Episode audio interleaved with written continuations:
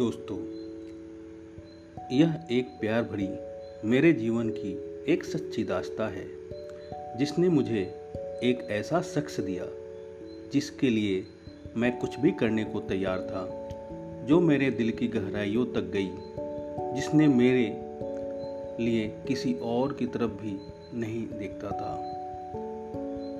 घर के हालात ही कुछ ऐसे थे कि आधा घर किराए पर देना पड़ा। और किस्मत देखो कि घर को किराए पर लेने आई दो लड़कियाँ। दोनों बहनें थीं। बड़ी बहन बेहद ही खूबसूरत थी और कॉलेज में पढ़ती थी। छोटी अभी स्कूल में ही थी। स्टूडेंट होने की वजह से हमने उन्हें जल्दी से घर किराए पर दे दिया। मैं भी उस दिनों कॉलेज में ही पढ़ता था। उस उम्र के किसी भी लड़के की तरह मेरी भी इच्छा थी कि मैं दुनिया जीत लूँ। अपने नए पड़ोसी को देख के बहुत ही उत्साहित था, पर बात करने की कभी हिम्मत नहीं हुई। लगता था कि कोई और लड़का था। उसकी ज़िंदगी में अपने मन को बार बार यह कह के समझाता था कि यार, वो मुझसे बड़ी है, और वो कहाँ और तू कहाँ?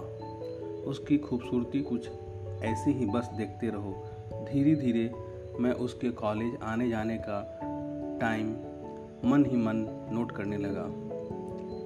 कोशिश करता कि मेन डोर मैं ही खोलूं। यह सिलसिला बहुत दिनों तक चलता रहा। अब तक उसने भी नोटिस करना शुरू कर दिया था कि मैं उसे हर रोज़ देखता हूँ, पर कभी ज़्यादा बात नहीं कर पाया। उसका भी इंटरेस्ट मुझमें बढ़ने लगा। कुछ समय के बाद हमारी बात ज़्यादा होने लगी और मैं उसके और करीब आ गया। घंटों उससे बात होती रहती थी। अब मुझे उसके बॉयफ्रेंड के बारे में भी सुनना बुरा नहीं लगता था।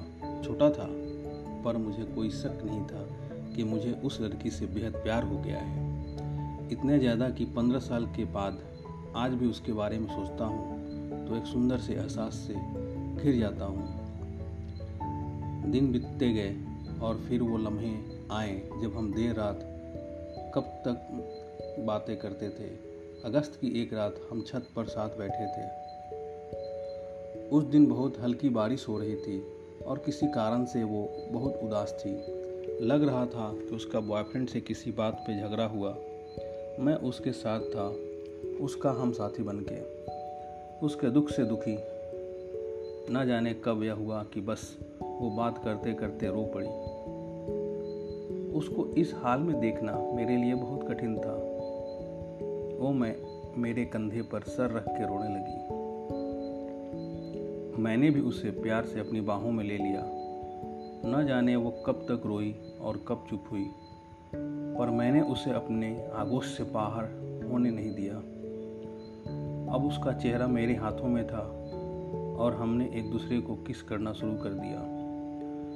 पता नहीं कितनी देर तक मैं उसे चुमता रहा और कितनी बार कहता रहा आई रियली लव यू यह सिलसिला कई दिनों तक चलता रहा।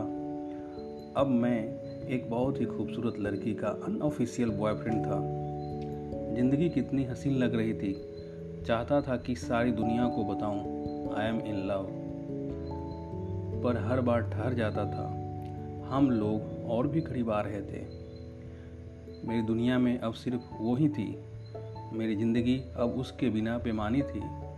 उसको पाना, उसके साथ सारी ज़िंदगी बिताना ही मेरा सपना बन गया था।